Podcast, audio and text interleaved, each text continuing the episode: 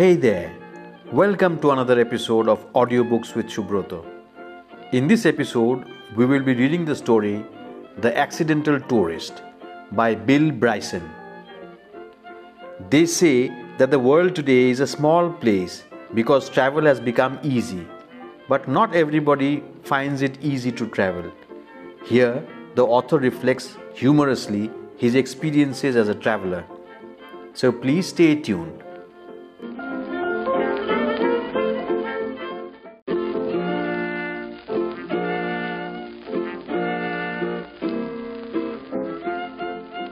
Of all the things I am not very good at, living in the real world is perhaps the most outstanding. I am constantly filled with wonder at the number of things that other people do without any evident difficulty that are pretty much beyond me. I cannot tell you the number of times that I have gone looking for the lavatory in a cinema, for instance, and ended up standing in an alley on the wrong side of a self-locking door. My particular speciality now is returning to hotel desks two or three times a day and asking what my room number is. I am, in short, easily confused. I was thinking about this the last time we went in family on a big trip. It was at Easter and we were flying to England for a week. When we arrived at Logan Airport in Boston and were checking in, I suddenly remembered that I had recently joined British Airways' frequent flyer program. I also remembered that I had put the card in the carry-on bag that was hanging around my neck. And here is where the trouble started. The zip on the bag was jammed, so I pulled on it and yanked at it with grunts and frowns and increasing consternation. I kept this up for some minutes, but it wouldn't budge, so I pulled harder and harder with more grunts. Well, you can guess what happened. Abruptly, the zip gave way. The side of the bag flew open, and everything within, newspaper cuttings and other loose papers, a fourteen ounce tin of pipe tobacco, magazines, passport, English money, film, was extravagantly ejected over an area about the size of a tennis court. I watched dumbstruck as a hundred carefully sorted documents came raining down in a fluttery cascade. Coins bounced to a variety of noisy oblivions, and the now lidless tin of tobacco rolled crazily across the concourse, disgorging its contents as it went. "My tobacco!" I cried in horror, thinking what I would have to pay for that much tobacco in England now that another budget had come and gone, and then changed the cry to "My finger! My finger!" as I discovered that I had gushed my finger on the zip and was shedding blood in a lavish manner. I am not very good around flowing blood generally, but when it's my own, well, I think hysterics are fully justified. Confused and unable to help, my hair went into panic mode. It was at this point that my wife looked at me with an expression of wonder, not anger or exasperation, but just simple wonder, and said, "I can't believe you do this for a living." But I'm afraid it's so. I always have catastrophes when I travel.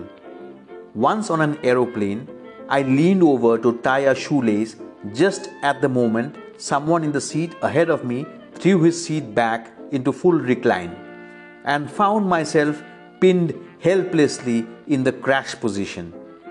It was only by clawing the leg of the man sitting next to me that I managed to get myself freed. On another occasion, I knocked a soft drink onto the lap of a sweet little lady sitting beside me. The flight attendant came and cleaned her up and brought me a replacement drink, and instantly I knocked it onto the woman again. To this day, I don't know how I did it. I just remember reaching out for the new drink and watching helplessly as my arm, like some cheap prop in one of those nineteen fifties horror movies with a name like The Undead Limb, violently swept the drink from its perch and onto her lap.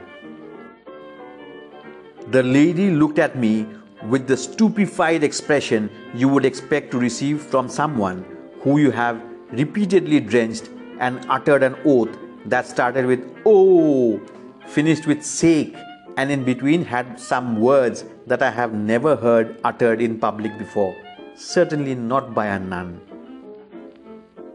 This, however, was not my worst experience on a plane flight. My worst experience was when I was writing important thoughts in a notebook. Buy socks, clutch drinks carefully, et cetera, sucking thoughtfully on the end of my pen as you do, and fell into conversation with an attractive young lady in the next seat. I amused her for perhaps twenty minutes with a scattering of urbane bons mots, then retired to the lavatory, where I discovered that the pen had leaked and that my mouth, chin, tongue, teeth and gums were now a striking, scrub-resistant navy blue, and would remain so for several days. So you will understand, I trust, when I tell you how much I ache to be a suave. I would love, just once in my life, to rise from a dinner table without looking as if I have just experienced an extremely localized seismic event, get in a car and close the door without leaving fourteen inches of coat outside, wear light-colored trousers without discovering at the end of the day that I have at various times sat on chewing gum, ice cream, cough syrup and motor oil.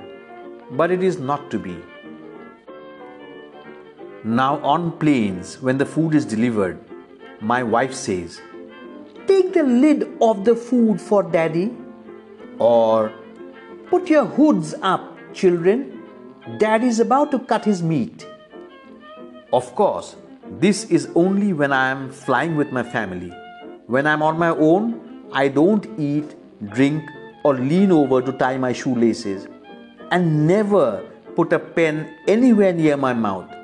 I just sit very, very quietly, sometimes on my hands, to keep them from flying out unexpectedly and causing liquid mischief. It's not much fun, but it does at least cut down on the laundry bills. I never did get my frequent flyer miles, by the way. I never do. I couldn't find the card in time. This has become a real frustration for me. Everyone I know, everyone, is forever flying off to Bali first class with their air miles. I never get to collect anything. I must fly one hundred thousand miles a year, yet I have accumulated only about two hundred twelve air miles divided between twenty-three airlines. This is because either I forget to ask for the air miles when I check in, or I remember to ask for them but the airline then manages not to record them, or the check-in clerk informs me that I am not entitled to them. In January, on a flight to Australia, a flight for which I was going to get about a zillion air miles, the clerk shook her head when I presented my card and told me I was not entitled to any. Why? The ticket is in the name of B. Bryson and the card is in the name of W. Bryson. I explained to her the close and venerable relationship between Bill and William, but she wouldn't have it. So I didn't get my air miles, and I won't be flying to Bali first class just yet. Perhaps just as well, really. I could never go that long without eating.